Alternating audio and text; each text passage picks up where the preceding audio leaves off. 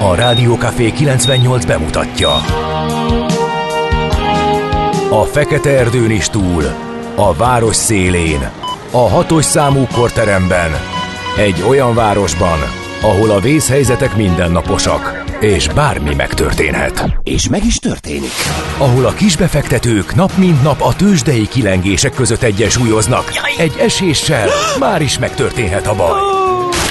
Segítség! Csak négy doktoron múlik a biztos felépülés. Doktor urakat várják a négyes műtőben. Egy fáradt, de mindenre elszánt és profi csapat vigyáz az egészségre minden reggel. És kik ezek a kitartó szamaritánusok? Négy orvos, egy módszer és egy bögre kávé. Ács Gábor, Gede Balázs, Kantor Endre és Mihálovics András. A főorvosi szobából pedig Profit professzor adja a helyes diagnózist. Humor, emberi sorsok, közönséges balesetek és profi megoldások. Néha sürgősségi, néha félig zárt osztály. A Gazdasági Muppet Show minden hétköznap reggel. Te is figyelj! Neked is írjuk a receptet! De miért? Ha nincs pénzed azért, ha megvan, akkor pedig azért. Millás reggeli. Egy kis kanállal minden reggel, és minden rendben lesz. A Millás reggeli főtámogatója a Schiller Flotta Kft. Schiller Flotta is rendtakár. A mobilitási megoldások szakértője a Schiller Autó tagja. Autók szeretettel. Jó reggelt kívánunk, drága hallgató közönség! Már is indul a Millás reggeli műsor folyama itt a héten. 2023. március 13-a van, már most szólunk, hogy a hét közepi nemzeti ünnep az nem arra való, hogy elmenjünk hosszú he- he- hetezni, mint Kántor kollega tette, eh, mert így megrekedünk eh, a GDP termelésében. Eh, Se előtte, tehát nem a mostani hétvégére ne pakoljunk rá két szabad nappal egy hetet, se utána, mint Ács Gábor teszi. De hát Utána se lehet? utána se De lehet. miért? Az sima két Azért nap. Nincs sima két nap, nincs sima két nap, négy munkanapból áll. De ter- természetesen álljunk meg március 15-én egy pillanatra.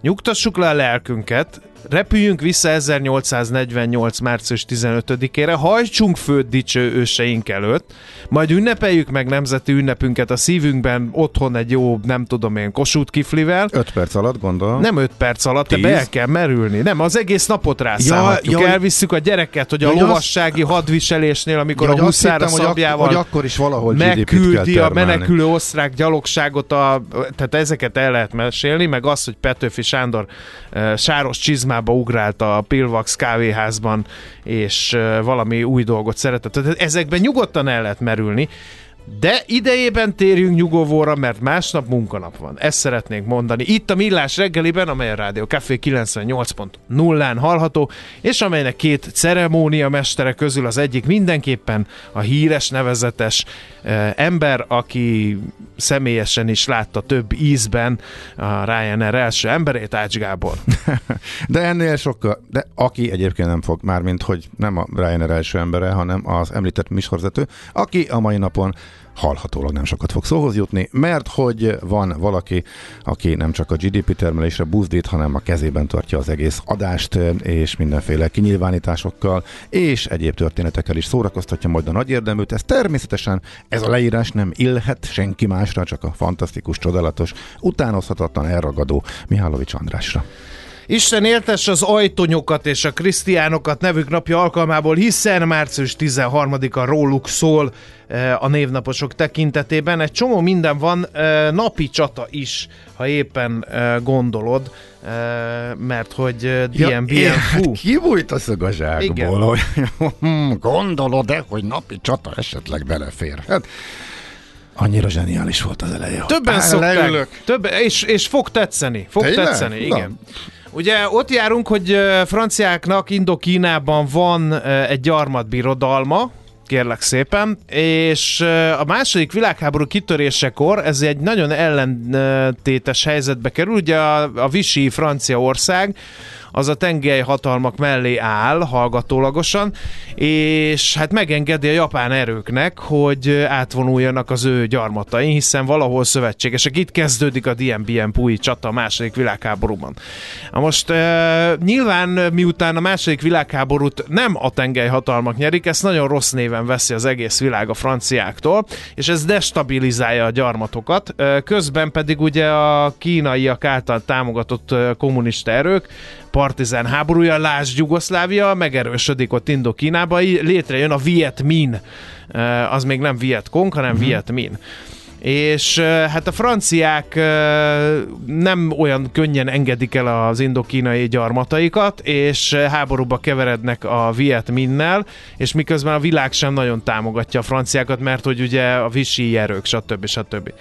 És a DMBM Pui csata az egy nagyon tanulságos ütközet arról, hogy az emberi erőfeszítés, kitartás és akarat mire képes, és ez nem a franciák oldalán áll.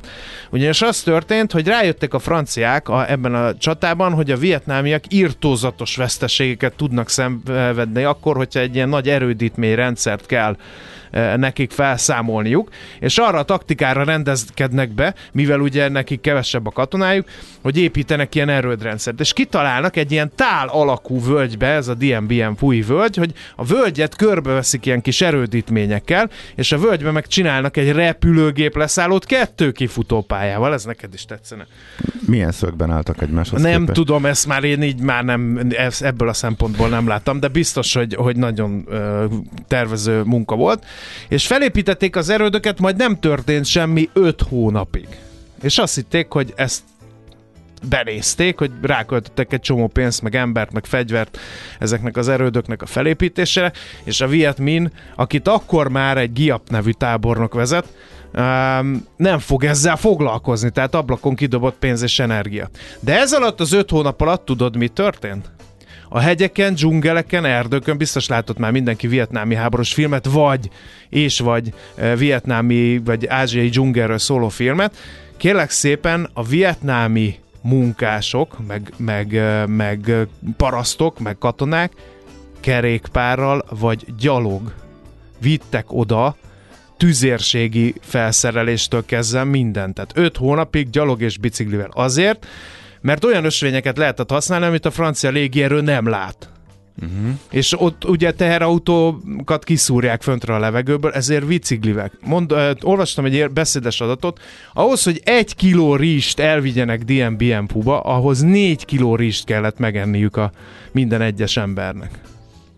Tehát, hogy ez egy írtózatos nagy logisztikai e, bravúr volt, meg is lepte a franciákat, akik azt hitték, hogy nincs is fegyverzetük a vietnámiaknak. Erre egy olyan záró tüzet kaptak, tüzérségi tüzet minden irányból a völgyből, hogy gyakorlatilag e, kettő hét után a francia tüzérségi parancsnok nem bírta a stresszt, és öngyilkos lett ettől az egész. Nem tudott válaszolni, nem tudta kilőni a vietnámi tüzérséget, és hát ezen annyira meglepődtek, mert nem tudták ellátni se, hiszen elkezdték módszeresen lőni a, a felszálló pályákat, vagy kifutó pályákat, nem tudták ellátni őket, nem tudtak leszállni a gépek, ejtőernyővel kezdték ledobálni a felszerelést, ezt tudjuk más hadműveletekből, hogy ez nem hm. mindig jó ötlet, egy csomó mindent a vietnámiakhoz fújt a szél az ejtőernyőkkel, stb. stb. Megjött a monszun, ami elkezdte alámosni ebből a, ezeket a földből készült erődöket, beáztak a lövészárkok, meg nem tudom én micsoda, és a franciák 5000 halottat hátrahagyva kénytelenek voltak megadni magukat, következmény, kénytelenek voltak feladni a gyarmataikat, és megágyazott ez a konfliktus annak, hogy kitörjön a, a vietnámi háború az amerikaiak között, mert hogy közben az amerikaiak rájöttek, hogy ez a kommunizmus és a kapitalizmus harc, és elkezdték tömni fegyverrel és pénzzel a franciákat, hogy, hogy valahogy kitartsanak, nem sikerült. Vietnám ketté szakadt, amit persze a kommunisták nem tűrtek, és 1960-as évek végén elindult, vagy kitört a vietnámi háború. Tehát viszonylag rövid idő alatt a vietnámiak biciklin tolt tüzérségi eszközök, meg nem tudom minek, tehát szétszették az ágyukat, biciklére rakták, a sot rakták össze. Zseniális hadmozdulatot. Mhm. Elverték a franciákat, majd néhány évre rá elverték az amerikaiakat. Mindez egy Giap tábornok nevű emberhez fűzhető, akiről senkit, vagy nagyon kevesen tudnak bármit is. Ez volt a napi csata rovat, annak kapcsán, hogy 1954-ben kezdetét vette március 13-án a franciák elleni DMBM fúji csata. Hmm. Ez meglepően érdekes volt. Ugye, hogy ugye? El kell, hogy ismerjem. Már valaki írja, hogy nem felszálló, hanem kif... Ne, mi? Nem felszálló, nem kifutópálya. Hát akkor mi? Futópálya. Kérlek Futópálya. szépen. Jó, oké. Na, de, nézzük még. De szerintem ez, ez 10 évvel ezelőtt, vagy 15 évvel ezelőtt még azért nagyon bántotta a, az igazi légi fanatikusoknak a fülét, azért ez is jön, azért csak be, bemegy a köznyelvbe, aztán egyre kevesebben kérik ki magukat, de azért még előfordul, hogy igen, a futópálya az legyen a futópálya.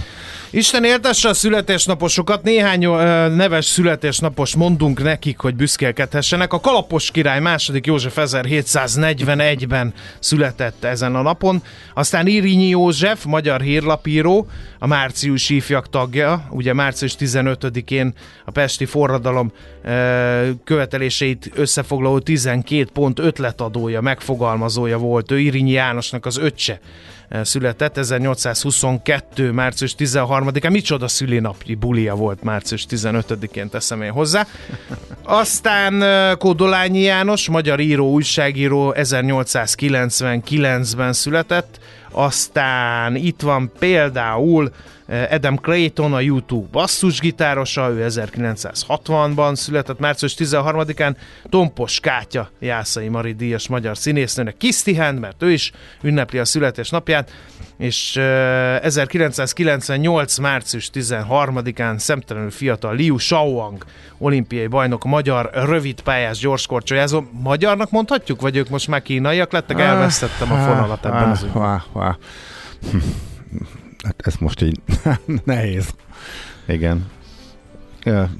Magyarországnak olimpiai érmet szerző nem tudom, hogy lehetne. Kínai, Biztosan, egykori magyar származású Kínai, kínai, kínai magyar. Igen, Hm. valami ilyesmi Igen. kell. Nagyon helyes sem mondani. Na, mit szólnál, hogyha az első zenét, amit én készítettem be, mert mire bejöttél Oka addigra- van? Oka van? Nem. Vagy, ja, azt hittem, hogy valami. Láttam, mondtam, hogy ez, ez a múltkor olyan jól sikerült, mondom, akkor Aha, jó. Oké, Tegyük ezt ma oké. reggelben. Bár- Bármikor, szívesen. oké. Okay. Mert hogy ez a... Manu Negra és, és a Don't Want You No More.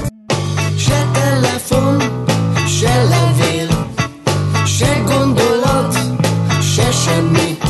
Ha mégis, üzenj nekünk! A Rádiókafé SMS száma 30 6 980 980.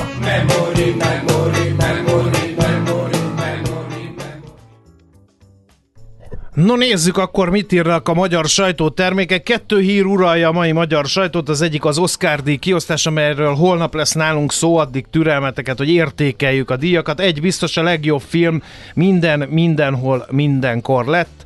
A legjobb férfi főszereplő Brandon Fraser a Bálna című filmjében, a legjobb női főszereplő eh, pedig Jamie Lee Curtis eh, lett, eh, és Ja nem, a legjobb női mellékszereplő. A női főszereplő az Michelle Yeoh lett, úgyhogy, és a legjobb férfi mellékszereplő pedig egy Ke Huey Kuan nevezetű ember, és agyon nyerte magát ez a, a legjobb film, tehát nagyon sok díjat kapott a minden, mindenhol, mindenkor erről van szó a legtöbb sajtótermékben, illetve egy szomorú aktualitás uralja még a címlapokat. Ez az M1-esen történt tömegbaleset, ahol több mint 40 autó ütközött egymásba, tisztázatlan okból, valószínűleg porvihar ijesztett rá egy Tehát az, autósra. az nyilvánvaló, hogy a porvihar az alapvető kiváltók, csak hogy utána mi történt, tehát hogy ott ki a hunyó, aki annyira megijedt, hogy nullára fékez, és a nulla látótávolságba beleszaladva egyszerűen kikerülhetetlenné eh, válik a baleset, vagy aki úgy szalad bele, hogy, hogy, hogy nem fékez, és a a lassabban, a normális, az akkor elvárható, hirtelen csökkenő látási Igen. viszonyok között elvárhatóra csökkenve. Igen, ezt, én egy- ezt, még, ezt még nyomozzák. Én, én egy nagyon halk, uh, halk uh, észrevételt még hozzátennék, ez pedig az, hogy uh, azért nagyon durván és agresszívan vezetünk. Tényleg. Tehát ma reggel történt az, hogy előttem ment egy autó sötétben, nem volt kivilágítva, csak a helyzetjelzője uh, rávillantottam, majd leelőztem, és mutogattam neki, hogy nem ég a lámpája, figyeljen oda, Mhm. jó indulatulag, erre bemutatott, rágyorsított és leelőzött. Tehát, hogy Tipikus. na mindegy. Egy, Aha. ráadásul egy idős úr volt, ami, ami még meg is hökkentett. Na, szóval Ugye egyébként engem valahol me- meghökken, be- beindult, és ebben a sajtó is vaskosan benne van. Ez a, miért, nem, miért nem előzték meg? Tehát ez egy egészen, egészen elképesztően extrém ritka időjárás jelenség, amikor a semmiből eh, hát nagy részt időjárás jelent ez a porvihar. Magyarországon nagyon-nagyon ritkán van, bár most éppen olvassuk, hogy most ez gyakrabban előfordulhat, Eh, de a legváratlanabb pillanatokban és a legváratlanabb kis kiszámítatlan, hogy meddig csökken drasztikusan a látótávolság, sokkal durvább, amikor beleszaladsz egy kötfoltba, tehát teljesen más, ha valaki nézett erről videókat, tényleg meghökkentő. Eh, Ha valaki ebbe úgy megy bele, hogy nem csökkenti a sebességet, az szinte biztos, hogy baleset. És eh, Miért nem zárták le? Miért nem figyelmeztettek? Hát persze, lehet, hogy olyan könnyű. gyorsan történt, Na most, hogy nem volt erre idő. Ezek- Bár, bár már előtte egy órával ezek a, por, láttam, ez, hogy ezek a porfelegek ott szaladgáltak mindenfelé. Azt meg nem mondod, hogy éppen hol fog egy olyan összesűrűsödni, ahol le kellett volna zárni nap, egész napra az autópályát, nem, az illetve nem. de hogy mi, túlzásnak érzem. tehát utólag megy a felelősségkeresés, meg az okoskodás, hogy nyilván arra a 20 percre kellett volna lezárni, meg komoly sebességkorlátozást előírni. Ha ez megtörténik, akkor meg a dugók lassították volna a forgalmat a semmire föl. Na, arra fölkészülhetünk most, hogy ezután biztos, hogy óvatosabb lesz a közútkezelő, Igen. és majd nyilván a 20 év múlva előforduló legközelebbi hasonló borvihar ellenére, vagy hogy erre való Hát azok a felvételek, amiket lesznek meg nyilván láttam, az meg, az meg az történt, hogy ott meg az a kamionos, akiről, akinek a felvételét most mindenhol le, látszák, hogy semmit nem reagált, tehát nem is fékezett, az úgy belerongyolt, írja és a hallgató. Na, mi van még a tarsolyodban, mert nagyon megy az idő, Gabikám. Még, még ide tenném, amit a Czoller Andi is mondott a hírekben, egy érdekes kérdés, hogy a kötelező fizetett, tehát igazából az még ezzel kapcsolatosan ellentétes infók vannak. Én eszembe se jutott, hogy ne fizetne a kötelező, de hogy ha azt mondta egy jogász, hogy ha nem lehet megállapítani a felelősséget egészen pontosan, akkor kb. ráfáztál akkor neked, mert akkor a másiknak a kötelezője nem fizet, akkor csak a kaszkósok kaphatják meg a pénzt. Hát ez nagyon parom igazságtalan lenne, de erről még akkor várjuk a híreket, hogy ez tényleg így van-e. Úgyhogy remélem, hogy ezt a vonalat is majd legalább annyira fölveszi a magyar sajtó, mint hogy a bűnbakkeresést utólag, hogy hát ezt lehetett előre látni nyilván. Na, akkor ennyi a lapszemle? Zenélni szeretnél egyet? Ez Oscarhoz még csak egy mondat. Ö, igen, egyébként szívesen, ha gondolod. Ha Zenéljünk, belefér, mert ha megy az idő, és még tőzsdehírek is Hát kellene. jó, még az apróságokat akkor majd máskor, hogy eh, nagyon pontosnak bizonyult a hvg.hu, csak kiemelném. Tegnap este volt egy Oscar előzetes, amelyben a cikkükben leírták, hogy ki fogja kapni, és ők kinek adnák. És a ki fogja kapni, majdnem mindenhol azt mondták, hogy hát igen, minden, mindenhol, eh, mindenkor. És valóban így is lett, abszolút eh, tarolt. Eh, és kinek adták volna, Hát ott ők a Sziget szellemeinek többet is adtak volna, és tényleg egészen zseniális az a film, úgyhogy azt, azt, azt, azt én Még nem, még nem láttam egy végre sikerült filmet sem. nekem, nekem is néznem. A díjazottat ö, még nem, mert nem tűnt nekem vonzónak az alapján, amit eddig tudtam róla. Hát most ez jó kérdés, hogy csak azért, mert elhalmozták Oszkárral, megváltozzon-e a, a véleményem, mikor körülbelül 40 film van, amire még nem jutott energiám meg időm a listámon. Minden esetre az Oscar díjról illetve arról, hogy pontosan mi állhat itt a háttérben, ahogy azt mondtad is, holnap, mikor? Kultrovat, ugye? Igen, azt beszéltük meg Be- aha, a besz- film szakértőnkkel, hogy a Dudá- Dudás Viktorral, igen. Majd holnap akkor beszélgetünk. Rádiókafé 98. A zene mindenkié. Hol zárt? Hol nyit? Mi a sztori? Mit mutat a csárt? Piacok, árfolyamok, forgalom a világ vezető parketjein és Budapesten. A tőzsdei helyzetkép támogatója, a hazai tőzsde gyorsan növekvő nemzetközi informatikai szolgáltatója, a Gloster Infokommunikációs enyerté. hol van már a tavalyi hó, hol van már a pénteki kereskedési nap, de azért szolgalelken elmondjuk, hogy mi történt a Budapesti értéktősdén. A 0,6%-ot erősödött a Bux 43.077 pontig. A vezető papírok közül három erősödött, csak a MOL tudott gyengülni 0,6%-kal 2564 forintig, az OTP majdnem 1,9%-os erősödésig jutott 10.250 forinton zárt a hetet. A Richter a pozitív tartományban stagnált 7 százalékos erősödés, az mindenképpen ennek számít 7495 forintos záróértékkel, a Telekom pedig 0,26%-ot ment fölfelé 392 forintig. Az x kategóriában, hát nem is tudom, hogy hogy mit mondjak erre a teljesítményre. Nem volt valami acélos. A Gloucesternek volt jó forgalmú napja kb. az egész halmazon belül, de 3,8%-os mínuszt hozott össze és a második legnagyobb forgalmú papír, megmondjuk így, hogy a Chameleon Home volt, az is esett 1,3%-ot, a többiben az olyan kicsi volt a, a, a forgalom, hogy talán nem is érdemes szót ejteni róluk, úgyhogy átpasszolnám Ács kollégának a lehetőséget a nemzetközi összefoglalóra. Nagyon érdekes volt az amerikai kereskedés, mert több hír is volt, amely borzolta a kedélyeket, illetve amelyikre reagáltak a piacok.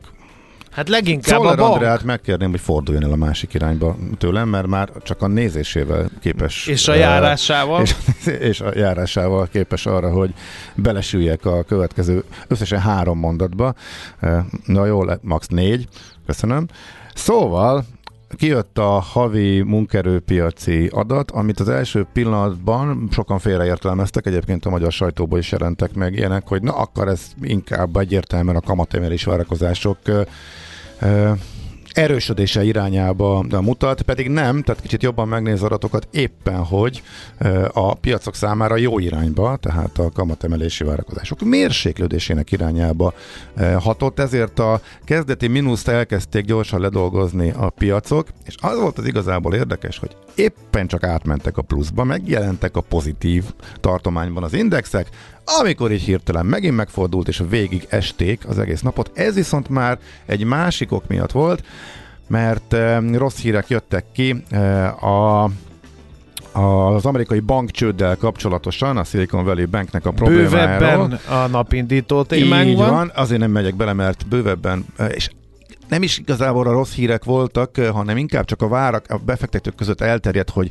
tovagyűrűző hatás lehet, és megfertőzheti az egész pénzügyi szektort. Biztonsági eladások jöttek, ütötték a kisebb bankokat, de például a JP Morgan az egy ilyen menedékként, a nagy bankok meg menedékként funkcionáltak, több bank is bejelentettem, hogy már a hétvégén az amerikai kereskedési idő után, hogy őket meg megtalálták, és oda vitték át a pénzeket a gyengének gondolt bankokból a befektetők, úgyhogy ebből egy ilyen tovább gyűrűzési hatástól való félelem az, ami miatt végigeste a piac, végig esték utána a maradék hátralevő időt a, a vezető indexek, leginkább természetesen a pénzügyi papírokat ütötték meg a befektetők. Hétvégén aztán is jó hírek jöttek, majd erre visszatérünk meg, hogy pontosan hol tartunk meg, mik a befektetők. Már ma megkapják a pénzüket, a csődbe jutott bank ügyfelei is fölpörgették az eseményeket, belépett a Fed, belépett a pénzügyminisztérium, összehangoltan, koordináltan, ügyesen megnyugtatták a kedélyeket, úgyhogy most reggel már a határidős árak, határidős indexek egy jókora fölpattanást, egy erősödés mutatnak, nagyobbat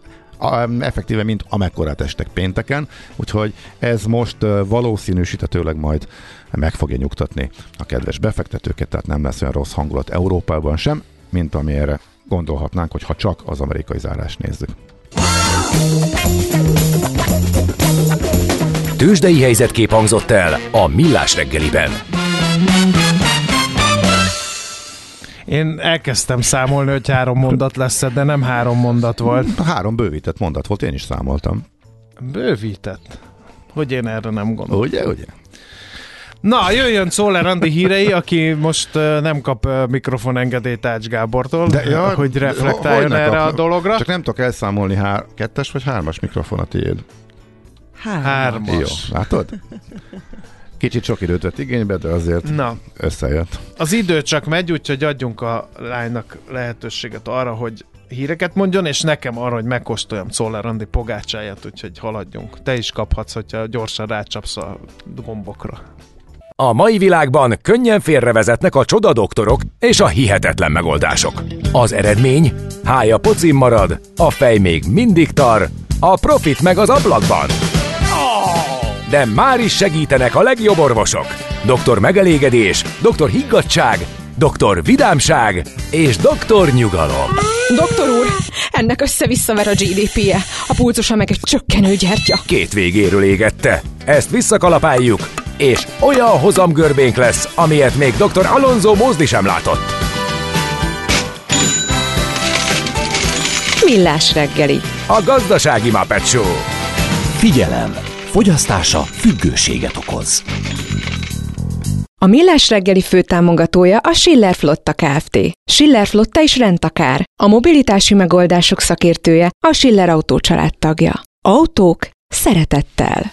Egy pillanatra megijedtem, hogy hozzá akarsz nyúlni Johnny a gitár ö, szerzeményéhez, és el akarod vinni onnan, ahol van, mert Johnny a gitár régi szenvedélyes kedvencem, nehogy elpakold onnan. Jó, akkor megmarad, Köszi. megmarad. Köszi. Bár készültem egyébként. Mi mondjuk jó hosszú, majd Hát, hát, legfeljebb bele, belemegyünk. Jó. Készültem neked valamivel. Na, azt akkor megvárjuk. Na, jó reggelt kívánunk, E, 7 óra 10 perckor, itt a Millás reggeli, folytatódik a 98.0-án a Rádió Cafén, Ács Gáborral. És Mihálovics Andrással. Aztán kérem szépen, itt van SMS számunk is a hallgatók rendelkezésére áll, ami WhatsApp és Viber szám, és egyben 0636-os 980 980 néhány üzenet. Borongos, jó reggelt, nagyra értékelem, és köszöntöm a kitűnő humorral rendelkező hallgató társamat, aki megalkotta és beküldte pénteken a Chuck Norris és Dél Kartárs epigrammát, nektek pedig, hogy beolvastátok. Egész hétvégén ezen polemizált a baráti köröm. Ma én viszem M. Kartárst az óvodából kis cica munkabeosztása okán, ezért kicsit később jelentkezem,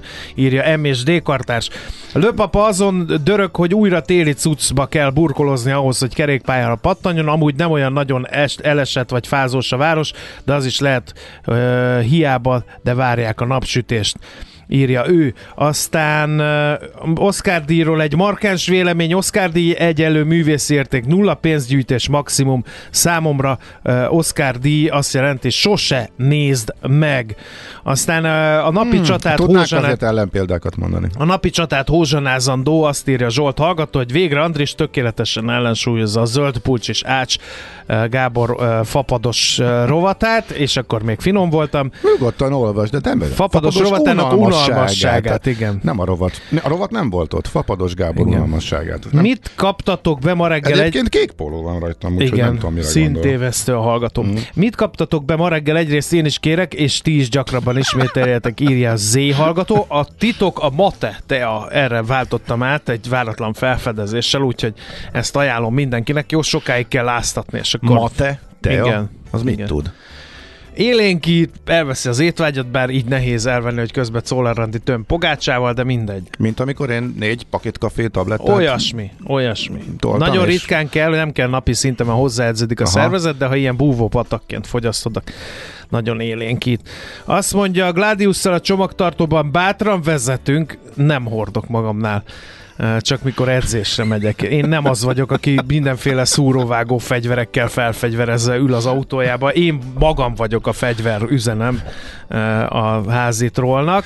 Kedves hallgatók, nagyon köszönjük a rengeteg üzenetet. Eljutottunk odáig, hogy annyira szórakoztató, és annyit küldtök, hogy az egész műsort lassan meg Igen. tudnánk azzal tölteni, hogy a ti hozzászólásaitokat, eceteskedéseiteket, meg ami válaszai, meg amit azok kiváltanak belőletek, azok, azokat soroljuk, de azért kell fontos do- do- dolgokkal is foglalkoznunk. Aztán még a tőzsde, tőzsdei, a strádai balesethez írják többen, hogy mi magunk vagyunk a felelősök. Egy ilyen tragikus baleset benne van a mindennapi autópályás közlekedési kultúránkban, bármi szomorú írja a hallgató, illetve ami, amikor azt mondjátok be, hogy nem, ö, azt mondjátok nem kell a felelősöket keresni, ím a két nap múlva így néz ki az autópályára, satura fékeznek az úthibától meghökkenő Nem, autósok. nem, nem, a véletlenül sem mondtuk, hogy nem kell, csak azért ez ilyen nagyon utólagos okoskodásnak tűnik, hogy mint olyan stílusban születnek ezek a cikkek, hogy el kellett volna zárni, mit kellett volna csinálni, mintha bárki, eh, szá... nyilván, hogyha gondolták volna, hogy ennyire súlyos lesz ez a porvihar, akkor lettek volna korlátozások. Ez egyszerűen egy annyira ritka ö, esemény, ö, hogy erre nem számít. Ny- Nyilván meg lesz, most már le fogják vonni a következtetéseket, és majdnem biztos vagyok benne, hogy majd az Igen. lesz, hogy mi ez a sebességkorlátozás tök fölöslegesen értelmetlenül, mindig, amikor 80 km fölötti szélre van előrejelzés, ott lesznek a sebességkorlátozások, és az lesz a baj, hogy ez meg Igen. miért van. Még egy gondolat a hétvégi tömegbalesethez a Facebookon megjelenő hírek, videók alatt jelen, rengeteg vigyorgó smile is megjelent, ezek sok hozzászóló szerint Ázsiából érkező chatbotok produktumai. Hm. A Telex írt is egy posztot, amiben tájékoztatja az olvasókat, hogy bejelentést tettek a Facebook felé, hogy vizsgálják már ki az ügyet. A Facebook Ó. felé bejelentést tenni, hát sok sikert hozzá, sajnos nem nagyon foglalkoznak ezzel. Na jöjjön az a Budapest rovat. Egyre nagyobb buborékban élünk, de milyen szép és színes ez a buborék. Budapest, Budapest, te csodás! Hírek, információk, események, érdekességek a fővárosból és környékéről.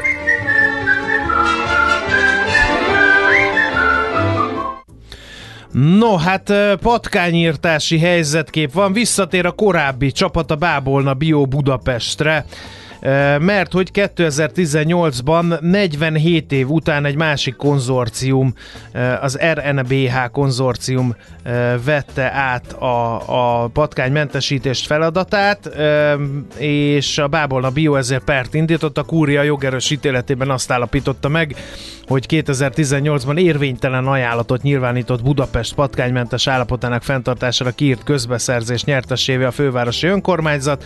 A közbeszerzési törvénybe ütköző döntés volt, az ajánlat érvénytelennek eh, kellett volna nyilvánítani, nem felelt meg az előírásoknak ugyanis. Amíg tartott azonban ez a pereskedés, az önkormányzat új eljárást hirdetett 2020 őszén, E, és ezt újra az RNBH konzorcium nyerte. E, Akkor azt mondta az önkormányzat, hogy a mostani szerződés szakmailag, jogilag, transzparencia szempontjából tisztább, és a főváros érdekeit képviseli. És mi is foglalkoztunk ezzel az ügyel, miután az új szereplő átvette a patkányírtási feladatokat, megszaporodtak a bejelentések.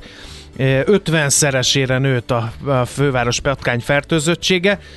Nettó 1,3 milliárd forintra becsülték ennek a munkának az ellenértékét, és ezért valamivel kevesebbet kért és aztán kiderült, hogy még rá kell nyomni 650 millió forintot az invázió miatt, és az RNBH azt állította, hogy nem voltak tisztában, hogy mi a valós helyzet. A Bábolna Bio viszont tagadta az adatkozmetikázási vádakat, jogi úton tisztázta a 45 éven át végzett munkát, és félrevezetéssel vádolta a riválisát. Azt írta, hogy munkája, az RNBH azt írta, hogy munkájuk megkezdésekor a fertőzöttség ötszöröse volt az elváltnak, a lakosság joggal panaszkodott az állapotra, a helyzet romlását pedig megállították. Szerint, szerintük egyre kevesebb a patkány Budapesten. 2020-ban 11 ezer lakossági bejelentés érkezett, 2022-ben 8600 a legújabb tenderen viszont már nem ők nyertek, hanem a Bábolna Bio, amely így visszatér írtani a budapesti patkányokat. Jó kis sztori, egy, egy ilyen kis szelete a, a valóságnak, és lám mekkora jogi csavarok, meg mekkora sárdobálás, meg álhírterjesztés, adatkozmetikázás, tehát egy igazi velős 21. századi magyar történetről van szó. Megszólalt itt a baleset kapcsán, illetve az időjárási háttér kapcsán Buda- Budapest főtájépítésze, illetve posztolt a Facebookra, és vannak benne érdekességek ebből e, idéznék. Hatalmas a talajok, a talajaink deflációja, az a szél eróziója, és nem kerülhetők. Ugye a szél a szél is érdekes dolog, hogy, hogy rekordot döntött, tehát soha egy ekkora szelet még nem mértek a, a Jánoshegyen, erre is mindjárt majd e, kitér, de hogy az, hogy föl tudtak kapni ezt a rengeteg um, homokot, illetve hát bármit, egyebet a. Mezőgazdasági Ez munkák is voltak, is, igen. Igen, igen, Tehát igen. Több, több tényező szerencsétlen együttállása okozta ezt az Igen, egész ezt a, porvi, a porvihart, igen, Igen. igen, tehát nem kerülhető meg ebben a nagy táblás szántóföldi művelés felelőssége. Bezony. És a művelésbe vont földeken a mezővédő erdősávoknak a hiánya, tehát egy tágabb spektrumban gondolkodik és javasolja, ezekre jobban oda kellene figyelni. De egy egészen konkrét és sokkoló adat, 114 km per órás volt ez a bizonyos szél, amit a Jánoshegyen mértek, és rekordnak számít, és azt írja eh, Bardóci Sándor, hogy a városi fák 90 km per órás szelet képesek maximum elviselni. Tehát, hogyha ez a 114 nem a János hegyen, hanem a városban van, és lombos állapotban érte volna a várost, akkor Budapest ma katasztrófa övezet lenne hogy ezekre is érdemes odafigyelni a széllel, nem tudunk mit, hát nyilván nem tudunk. Igen. Nyilván a klímaváltozásnak a részeként lehet e, értelmezni, ilyen módon valamilyen szinten lehet, de rövid távon nem, és e, az időjárás iratok tényleg azt mutatják, hogy e, egyre, lát, egy, egyre több a, a, a nagyon szeles nap az elmúlt időszakban, hogy ezekre érdemes odafigyelni. Na, Oké, okay, akkor legyen ennyi a rovat, mit szólsz hozzá, Gabikám, Igen, jöjjön Johnny a dolgunk gitár, van. és fontos dolgunk van. utána. Nekünk a Gellért hegy a Himalája. A Millás reggeli fővárosi és agglomerációs infóbuborékja hangzott el. Sziasztok, Fehér Balázs vagyok, ez itt a Rádió Café. És tényleg van barátod. No, hát van-e bankpánik, vagy nincs bankpánik? Ugye hallhattátok a hírekbe, hogy Janet jelen nyugtatja a kedélyeket, de ha egy döntéshozó elismeri, hogy baj van, akkor tényleg nagy baj van. Eh, Úgyhogy nézzük, hogy mit áraz a piac.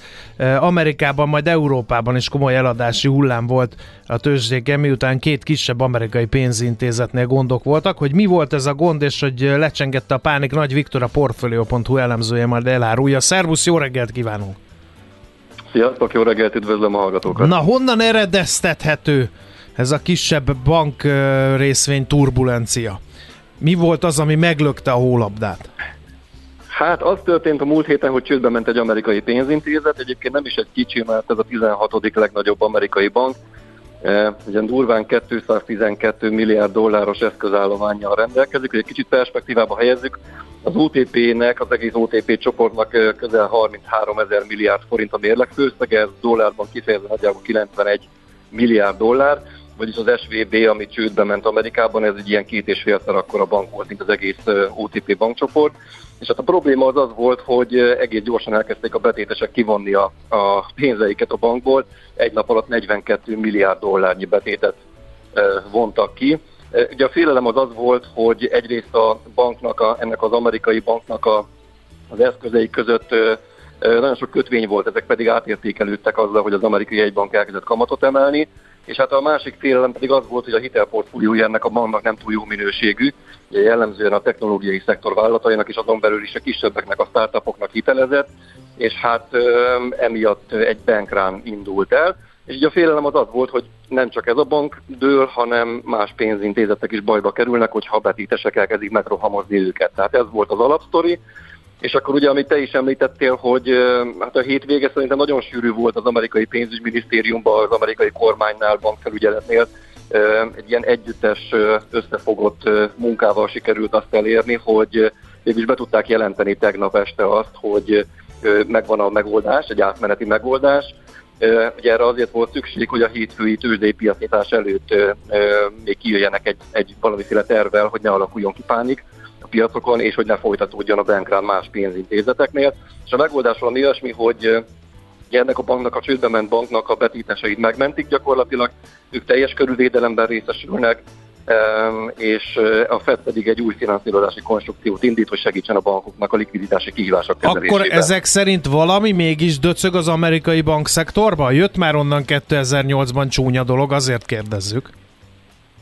Így van, és azért élénken élnek még bennünk azok az események, az. Indinek és a Washington Mutual dőlése. Ugye ott is egy ilyen összehangolt megoldásra került sor, és azokat a pénzintézeteket végül átvették más pénzintézetek. Most is valami hasonló lenne a megoldás, csak egyelőre nem nagyon van jelentkező e- ezeknek a csődbe ment, ugye most már két pénzintézetről beszélünk gyakorlatilag, a Signature Bank-eket is bezárták vasárnap. Ott is kártalanítják a betéteseket, szóval most már két pénzintézetről beszélünk, ezeket nem nagyon, tehát nem nagyon akarja senki átvenni. Egyelőre a megoldás az az, hogy a betéteseket megmentik. A Bocsánat, Viktor, miből, ment, miből mentik be? Mert mi- meg, mert azt hangsúlyozzák, hogy adófizetői pénzt nem érint, ott is van egy ugyanolyan be- betérbiztosítási rendszer, mint nálunk, amiben van elég forrás erre ezek szerint, vagy miből mentik meg anélkül, hogy... Így van, ez nagyon Mhm. hasonló ahhoz, és ehhez gyakorlatilag mindegyik pénzintézet hozzájuthat az Egyesült Államokban, és most még azt is megkönnyítik, hogy, hogy a hozzáférés az, az még könnyebb legyen. Tehát egy nagyon hasonló rendszerről beszélünk. Igen, a, a cél az az, hogy nem mentik ki ezeket a pénzintézeteket, az egész pénzintézeteket nem mentik meg, eltérően attól, amit 2008-ban láthattunk, tehát adófizetői pénzt nem akarnak ebbe a dologba beletenni, viszont az is látszik, hogy a betéteseket mentik, a részvényeseket és a és a bankoknak a kötvényeseit azokat viszont nem. Ugye Na de egyébként nem. miért kell megmenteni? Mi történt az amerikai bankoknak a likviditásával? Rosszul Ja, hiteleztek? az Vagy... előbb Igen. Amit az előbb már említettem, ugye a probléma az az volt, hogy egyrészt az amerikai jegybank kamatot emel, és ez nagyon sok csatornán keresztül negatívan hathat pénzintézetekre. Ezeknél a bankoknál az eszközök között egész sok kötvény van. Ezek a kötvények pedig átárazódnak, jelentősen csökken az értékük, tehát extra forrás kellene bevonniuk a működésük folytatásához. A másik pedig a másik probléma, hogy a hitelállományoknak a minősége romlik jelentősen. Mhm. Uh-huh. Ugye azok a cégek, akiknek ők hiteleztek, azok mondjuk jellemzően a technológiai szektorban működnek. Ez egyébként a Signature-re is igaz? Tehát ő is tech Ö, igen, szektort nagyon, nagyon, hitelező? nagyon hasonló Mhm. uh-huh. a sztori. Így van, nagyon hasonló a sztori, és ráadásul vannak még kapcsolatok itt, tehát, hogy igazán színes legyen a történet, még a kriptoeszközök felé is van kite- kitettségük ezeknek a pénzintézeteknek.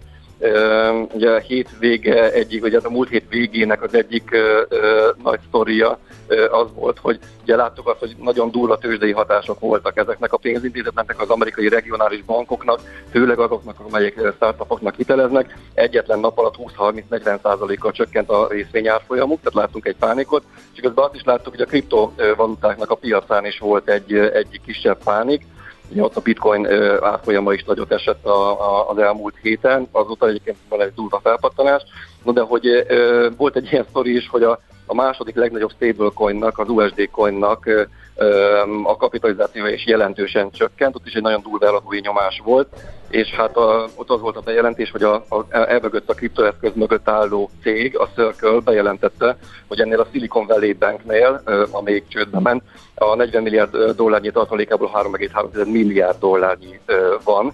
Tehát, hogy még ilyen összefüggések is vannak, nem elég, hogy startupok állnak jellemzően ezek mögött a bankok, tehát hogy úgy értem, hogy ö, ö, startupokat hiteleznek, de még olyan cégeket is, ö, amelyek a kriptovaluta bizniszben voltak benne, és ott azért láttuk, hogy komoly árfolyamesések voltak. Na most, a kérdés az, hogy akkor ezzel túl vagyunk a nehezén, vagy majd a, a mai kereskedésben meglátjuk, hogy túl vagyunk-e a nehezén?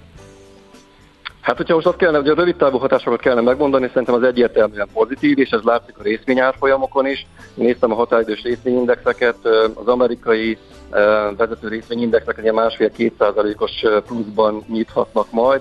Európában valamivel mérsékeltebb a hatás, de azt is látjuk, hogy nagyon sok csatornán keresztül hat ez az egész történet. Tehát például van egy olyan sztori is, hogy március 22-én kamat döntő ülést tart az amerikai egybank, és ott a múlt hét pénteken még a várakozásokban még az is benne volt, hogy akár 50 bázis ponttal emelnek, ennek 40%-os valószínűséget adott a piac, na most ennek a valószínűsége leesett nullára. És gyakorlatilag most a piac azt árazza, hogy már csak 25 bázispontot emel a Fed március 22-én, sőt vannak olyan elemzőházak, mint a Goldman Sachs, ők például azt mondják, hogy már nem is emel Aha. a jegybank. Tehát még a kamatemelési ciklusra is hatással lehet ez a történet, megállíthatja a Fedet ebben a folyamatban, vagy lelassíthatja a kamatemeléseknek a, a, az ütemét, és ez mindenre hatással van. Tehát hatással van a dollárra, most azt látjuk, hogy az, gyeng, az gyengül ma reggel, azt látjuk, hogy a feltörekvő piaci devizák azok jellemzően erősödnek, a magyar fordít is erősödik, tehát minden minden átárazódik, csak ez miatt az egy történet miatt. Akkor még egy rövid összefoglaló, mert hogy ilyen piaci hangulatban jött ki az OTP gyors jelentés, amiről persze a bank nem tehet, de tekintve, hogy volt egy ilyen eladási hullám nem csak Amerikában a bankrészvényeknél, hanem Európában is, meg nem jelentett valami fényeset az OTP. Erről még néhány szót azért mondd el, hogy hogy, lett, hogy láttad az OTP gyors jelentést, és egy ilyen piaci környezetben mit szólt hozzá a befektetői réteg? Hát ez ilyen nagyon vegyes volt szerintem az OTP gyors jelentése. Alapvetően nagyon erős a bank, és látszik azt, hogy a elmúlt években megvásárolt pénzintézetek most már ö, alapvetően hozzá tudnak járulni a bankcsoport eredményességéhez, és ö, ö, miközben a magyar operációt azért alaposan megterheli a magyar kormány különböző különadókkal, terhekkel, ugye azt látjuk, hogy a leánybankok azok viszont hasítanak. És az a nem volt túl fényes, hát ugye egyébként a negyedéves számok azok minden soron jobbak lettek, mint amire az Mhm. elemzők számítottak. De ugye összességében, hogyha az egész évet nézzük, akkor ez a bank, ez, hogyha a tisztított eredményt nézzük, majdnem 600 milliárd forint profitot termel. Tehát ez brutális, brutális szám, és úgy lett ebből jóval kevesebb, hogy két nagyon fontos hatást érdemes itt kiemelni. Egyrészt van a magyar kormányzati intézkedésekkel összefüggő tételek, itt 138 milliárd forintról beszélünk. Ey. Tehát a a pénzügyi szervezetek különadója 20 milliárd forint, extra profitadó 68 milliárd forint, törlesztősi moratórium, kamatstop 39 milliárd forint, tehát így hatalmas tételekről beszélünk. Ez az egyik, ami nyomás alatt tartja valójában az OTP profitját, a másik pedig az orosz ukrán háború egyértelműen. Ott 94 milliárd forintnyi negatív hatás keletkezett. Azt tudjuk, hogy az OTP-nek voltak különböző kötvényei, orosz kötvények, ezeken leírásokat kellett végrehajtani, ezek is terhelték az eredményt. Tehát alapvetően egyébként nem lett volna ez rossz, az a 2022-es év, kifejezetten jól alakultak a számok a bevétel szinten, a profitot meg hát az előbb említett tételek azért nyomás alatt tartották. Oké. Okay. Hát nagyon szépen köszönjük, nagyon kerek és informatív összefoglaló volt, hála neked, jó munkát kívánunk és köszönjük szépen. Én is köszönöm, sziasztok! Szerbusz! Nagy Viktorral beszélgettünk a pénteki mini bankpánikról az Egyesült Államokban és bankrészvényeladási hullámnáról Európában, meg az OTP-nek a gyors jelentéséről. Ő a Portfolio.hu vezető elemzője. Mi várható a héten? Milyen adatok, információk, döntések befolyásolják a forint értékét, a tőzsdei hangulatot? Heti kitekintő, a millás reggeli szakértői előrejelzése a héten várható fontos eseményekről a piacok tükrében. No kérem, hát makroadat attól, hogy mi ünnepeljük a Fényes Szelek és a Pilvax kávéház és a Nemzeti Múzeum és Stancsics börtönét, attól még nem áll meg az élet a világban, mert hogy amerikai inflációs meg adatok jönnek, meg Európában lesz kamat döntés, hát hogy mik a várakozások, meg ezek hogyan befolyásolják az életünket, Tardos Gergővel, az OTP Bank elemzési központ vezetőjével fogjuk megbeszélni. Szerbusz, jó reggelt kívánunk! Jó reggelt kívánok! No, hát szelidül az amerikai infláció előzetes kilátások szerint? Fog lépni valamit előre, vagy éppen vissza a Fed? És egyáltalán ez a múlt hétvégi apró kis bankrán, ez változtathat el terveket? A piaci várakozások óriásit ugráltak az elmúlt napokban azzal kapcsolatosan, hogy mit lép a Fed. Persze, tehát az a helyzet, hogy ez ugye lehet azért ez a, ez a bankcsőd egy fundamentális változás, ugye ami miatt mindenki ö, megijedt, az, az az, hogy nem tudjuk, hogy mennyire elszigetelt jelenségről beszélünk. Ugye az SVB bank lényegében attól feküdt le, hogy, hogy elkezdték kivonni a betéteket, el kellett adni az állampapírjait, amikben voltak a könyveiben, de hogy ugye mivel közben fölmentek a hozamok, azért egyszerűen annyit bukott rajta, hogy igazából a, a, le kellett húzni a rolót. És hogy mindenki azt találgatja, hogy ez egy egyedi esemény, vagy hogy alapvetően még számítanunk kell ilyen problémákra. Úgyhogy egy bankok nehéz helyzetben vannak, mert hogy egyik oldalon ugye ott van az infláció, ami ellen harcolni kéne, ugye a harcnak a fő eszköze az, az, hogy emelik a kamatokat, de ahogy így tolódik felfel a hozamkörnyezet, ez ilyen elég kiszámíthatatlan hatásokkal járhat, mert ugye itt nem 15-20 bázispontról beszélünk, hanem mondjuk nulla környékéről ment fel az amerikai kamat környezet. Hát ugye ez az 5-6 százalékos range és, és, és hát igazából még komolyabb bizonytalansága, hogy meddig kell emelni.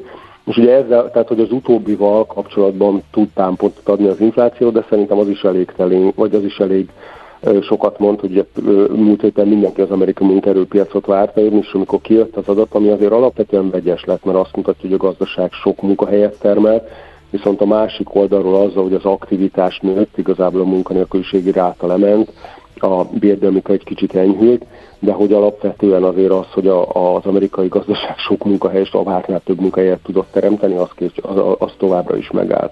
És ugye a másik fontos adat, amit a Jerome Powell mondott, a, a munkaerőpiac adat mellett az az, inflációs adat lesz, ugye ez jön most, amiből megtudhatjuk, hogy igazából a, a, a februári inflát, februárban hogy is alakult a fogyasztói árindex Amerikában. Ez ugye azért érdekes, mert hogy ugye tavaly megvolt az inflációs csúcs, utána elkezdett lefele jönni az infláció, és ugye a bejövő havi adatok azok az év vége felé elég kedvezőek voltak, viszont, viszont hát a december, de inkább a januárban már meg az USA-ban, és ugye a kijövő adatok szerint az eurozónában is hirtelen újra megugrott az átárazás.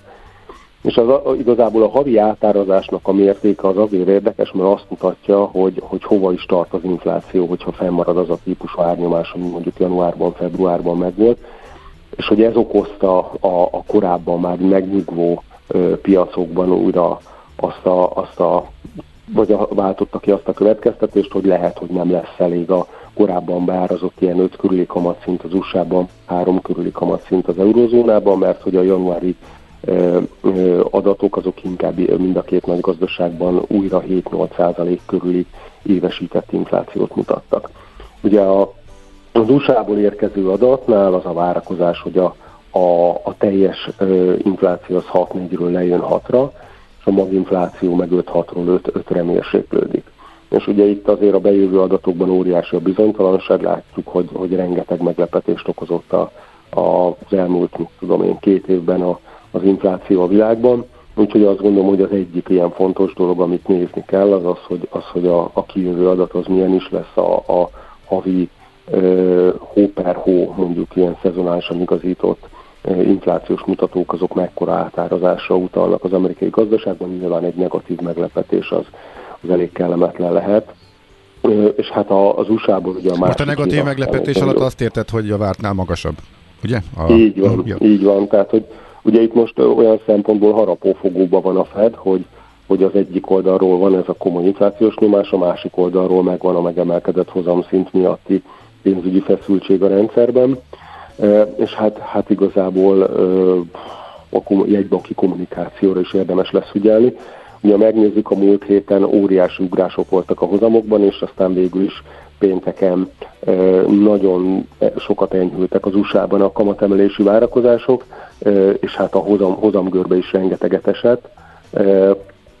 Tehát, hogy, hogy, hogy hát egyébként a, volt, tehát hogy, hogy ugye beárasztak először egy 50 pontos vágást, vagy emelést a következő kamat meghatározásra, aztán azt levitték 25-re, visszament megint 50-re.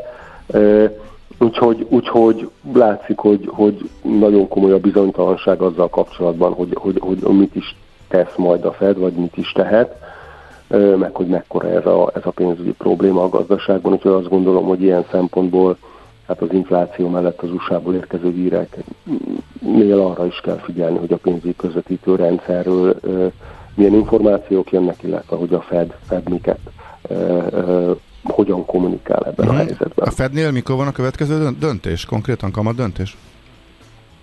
Hű. Ö, ez nem, nem rég volt, az még odébb van, ugye? Akkor, uh-huh. Jó, mindegy, uh, akkor beszéljünk Európáról, mert azt tudjuk, hogy most a Fednek még van ideje bevárni ezeket az adatokat, ott ugye az infláció jön a, a héten, de akkor nézzük Európát. Hát ugye az EKB is dönt, és itt ugye a, a, a helyzet az, az olyan szempontból szintén tehát komoly, ugye, hogy, hogy a, itt is egy nulla közeli, vagy hát negatív szintről emelte az LKB eddig két és fél százalékra az irányadó kamatszintet. Úgyhogy a piac arra számított nem olyan rég még, hogy ez ilyen három közé befejeződik, akkor uh-huh. utána a, a januári és februári adatok alapján ez felment 4 százalék környékére. És igazából a, a múlt héten volt egy olyan megszólalás, ahol a, a, az LKB kormányzó tanácsából az osztrák jegybank elnök azt mondta, hogy ő igazából arra gondolt, hogy a következő négy ülésen mindegyiken 50 pontot kell emelni akkor, hogyha az inflációs nyomás az, az, az, az erős marad. Ugye ez azért a piac által árazóknál lényegesen magasabbra vinné fel a kamatszintet, mert hogyha csak ezt a 4-50-eset rakjuk bele, ugye akkor az már 4,5 százalék, és hát azért feltételezhető, hogy nem 50-nel hagyná abba az Európai Központi Bank sem, tehát hogy lenne ott még pár ilyen 25 pontos levezetés. Úgyhogy hát itt is azt gondolom, hogy, hogy, hogy nem mindegy az, hogy, az, hogy, az, az, hogy mit látunk. Ugye az Európai Központi Bank most tesz közzé az új előrejelzési rendszerét, vagy az előrejelzéseit is, és hát ez, ez nyilván ugyanazban befolyásolja azt, hogy akkor, akkor mire is számíthatunk kamatpolitikában. Úgyhogy, úgyhogy azt gondolom, hogy, hogy, hogy a héten is komoly mozgások lehetnek a, a piacokon, a deviza, a kötvény, illetve a részvénypiacokon uh-huh. is attól függően, hogy, hogy milyen hírek jönnek ki. Fontos magyar adat akkor most nincsen, ugye, ami piacmozgatónak tűnik? Hát, amire érdemes lehet figyelni, ugye kijön a, a januári előzetes fizetési mérlegadat. Ugye itt, itt a, hát egyrészt a jegyban korábban mondta, hogy a kamatcsökkentésnek, ami egyébként a jelenlegi helyzetben talán nem aktuális még egy darabig, de hogy a, tehát azt mondta, hogy az egyik fontos feltétel az, hogy jöjjön ki kedvező adat. Ugye a decemberi már meglepően alacsony volt, tehát itt arról beszélünk, hogy a korábbi másfél milliárd eurós havi hiányokról mondjuk lefeleződött a folyómérleg hiánya, ö, és ha szezonálisan igazítva nézzük, akkor még ennél is nagyobb a javulás. Ugye kijött már a, a, a, a, külkereskedelmi adat, és az alapján azt mutatjuk, hogy valószínűleg ez is egy, egy ö, kedvező, tehát alacsony hiányt mutató adat, ami annak tükrében nem annyira meglepő, hogy a gázárak nagyon lejöttek, és hát igazából nálunk az elmúlt, hát nem tudom, mondjuk ilyen két évben lényegében az energiaárak mozgatták elsősorban a, uh-huh. a külső egyensúlyt, illetve jön még hát építőipari termelési adat, meg, meg a, a, az ipari termelésnek a, a második becslése. Igazából hát ezek abban az a kapcsolatban adhatnak, adhatnak támpontot, hogy januárban merre is ment a magyar konjunktúra. Uh-huh. Hogy, hogy ugye azt látjuk, hogy hogy ö, lényegében zsugorodó, ennyi lassan zsugorodó pályára állt a magyar gazdaság, és ennek a mértékéről kaphatunk egy kis további információt. Hm, Oké. Okay. Gergő, nagyon szépen köszönjük, és kíváncsian várjuk az adatokat természetesen. Szép hát napot! ö, remélem, hogy ez egy, ez egy jobban sikerült hét lesz. Igen, bízunk benne. Reménykedjünk mind a hányan. Köszönjük szépen akkor, és jó munkát nektek! Oké, okay, oké, okay. Szervusz. mindenkinek szép hetet, sziasztok! Tardos Gergővel, az OTP Bank elemzési központjának a vezetőjével váltottunk néhány szót. Amerikai inflációs adatok és európai kamatdöntés volt a két vezértéma. Hát most pedig majd egy olyan dal fog következni, amit még nem látsz, tehát hogy direkt, direkt még nem mutatom meg, hogy meglepjelek. Úgyhogy sok-sok évvel ezelőtt nagyon szerettük, és nagyon régen volt, és most újra. Úgyhogy egy ilyen érdekes dal fog jönni szerintem. Te nagyon fogsz neki örülni, mert régen nagyon szeretted. Tudod, mi az a koktél cseresznye? Hát azt, hogy hol szeret a cápa, akkor figyelj, mert játék következik.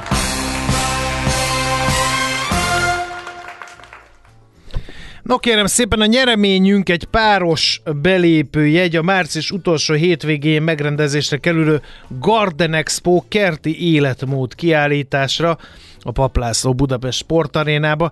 A felajánló a kiállítás szervezője a Trade Fairs Central Europe Kft. Central Europe, bocsánat, nem Central. A mai kérdésünk, hogyan nevezik azokat az általában földbevágott vagy természetes kialakulású üregeket, amiket szigetelés után víztárolóként tudunk használni. A. Kanális B. Laterna vagy C. Ciszterna. A megfejtéseket a játék kukac radiok cafe 98.hu-ra várjuk. A helyes megfejtéseket ma délután 4 óráig várjuk a játékukat rádiókafé 98.hu e-mail címre. Kedvezzem ma neked a cseresznye! elmondtam én is, elmondtuk a spotba, és kíváncsi vagyok, hogy ezek után hány e-mailt fogunk kapni az infokukac millásreggeli.hu-ra, vagy a játékukac millásreggeli.hu-ra a helyes megfejtésekkel, és nekem hánynak kell majd válaszolni, hogy ne ide, ha nem. Mindig van egy. Mindig. Ezt jól jegyezze meg mindenki. Na! Ha nem um, tudtad volna az előző, ja igen, az előző zene az én gyerekeim szerint, már amikor fölcsendült a kocsiba, akkor ez is megkapta, ez is mémzene. Tehát az, hogy a fiatal generáció melyik dalt ismeri, és a szülő mikor lepődik meg, hogy úristen, te még életedben nem hallottál 16 évesen, amit tudom, a Rolling Stonesról, de mondjuk betéve tudod a 90-es évek slág, szelektíven a 90-es évek slágereit, az attól van, hogy éppen a, a TikTok videók, meg a YouTube videók alá éppen melyik van beágyazva. Megtud, megtudtam, hogy a Woodkid az elég sok TikTok videóban szerepel a mai Döbbenet. napig. Leteszteltem a gyerekeken, mindenki ismerte. Bezzeg a Hells Bells. A, az ACDC-től alig ha van TikTok Lehet, videók hogy- alá ágyazva, ezért aztán a utánunk jövő generáció már megdöbbenéssel fog értesülni erről, hogy ez létezik, bár a hallgató azt hitte, hogy olyan felkonfot nyomatta, hogy azt hitte, hogy az fog jönni. De ott sajnos még nem tartunk. Szóler Andi a kezébe temeti az arcát, ez két dolgot jelent, vagy nagyon unja, amit csinálunk, vagy nagyon fárasztja. amit csinálunk. Szerintem egyik sem. Aranyosak vagytok. Mondhatnál mást abból a székből érinthet, ér- vagy mi az kartávolságra tőlem. Na mindegy. Uh, hallgatók még írnak, de jól esett ez, köszönöm, uh, írja Woodkidre gyanítom a hallgató, aztán uh, igen, igen, a kafén vagyunk, örvendezik egy másik. Igen, és ez egy, valóban az történt, hogy, hogy nem, nem annyira aratott uh, na, nagy siker bizonyos körökben annak, idején ez a dal, amikor fölcsel, fölcsendült a műsorban, de hát Igen. most már ilyen problémája nincsen. Az milyen, hogy a lépcsőházban nincs villany, a lakásokban van, wifi van, de nincs internet, van GSM, de nincs hagyományos rádióm, írja a hallgató. Hát ezt én megfejteni így erős és gyenge áramú villanyszerelési végzettség nélkül, ezt ne kérem ezt, ezt, ezt most ne. Aztán itt van még valaki elírta, hogy hova küld, vagy megírta, hogy hova küldte a megfejtés, nagyon helyesen járt el ebben az ügyben. Na, nézzük akkor, hogy miből élünk, mert jön egy kis reklámblokkunk, aztán pedig utána Czoller Andi a hírekkel, és jövünk vissza. Adóvilág rovatunk kerül majd terítékre, ugrottunk egy nagyot, a legnagyobb vasérc kitermelőkről lesz szó, és a világ egyik számomra oly kedves országa, Ausztrália kerül majd terítékre. Az ország gazdaságát vesszük végig, kicsit a történetébe, pillantunk bele, megnézzük az adórendszerét, és akkor majd megnézzük bel- és külpolitikáját is. Úgyhogy szerintem érdemes lesz továbbra is velünk tartani itt a Rádió Café 98.0-án.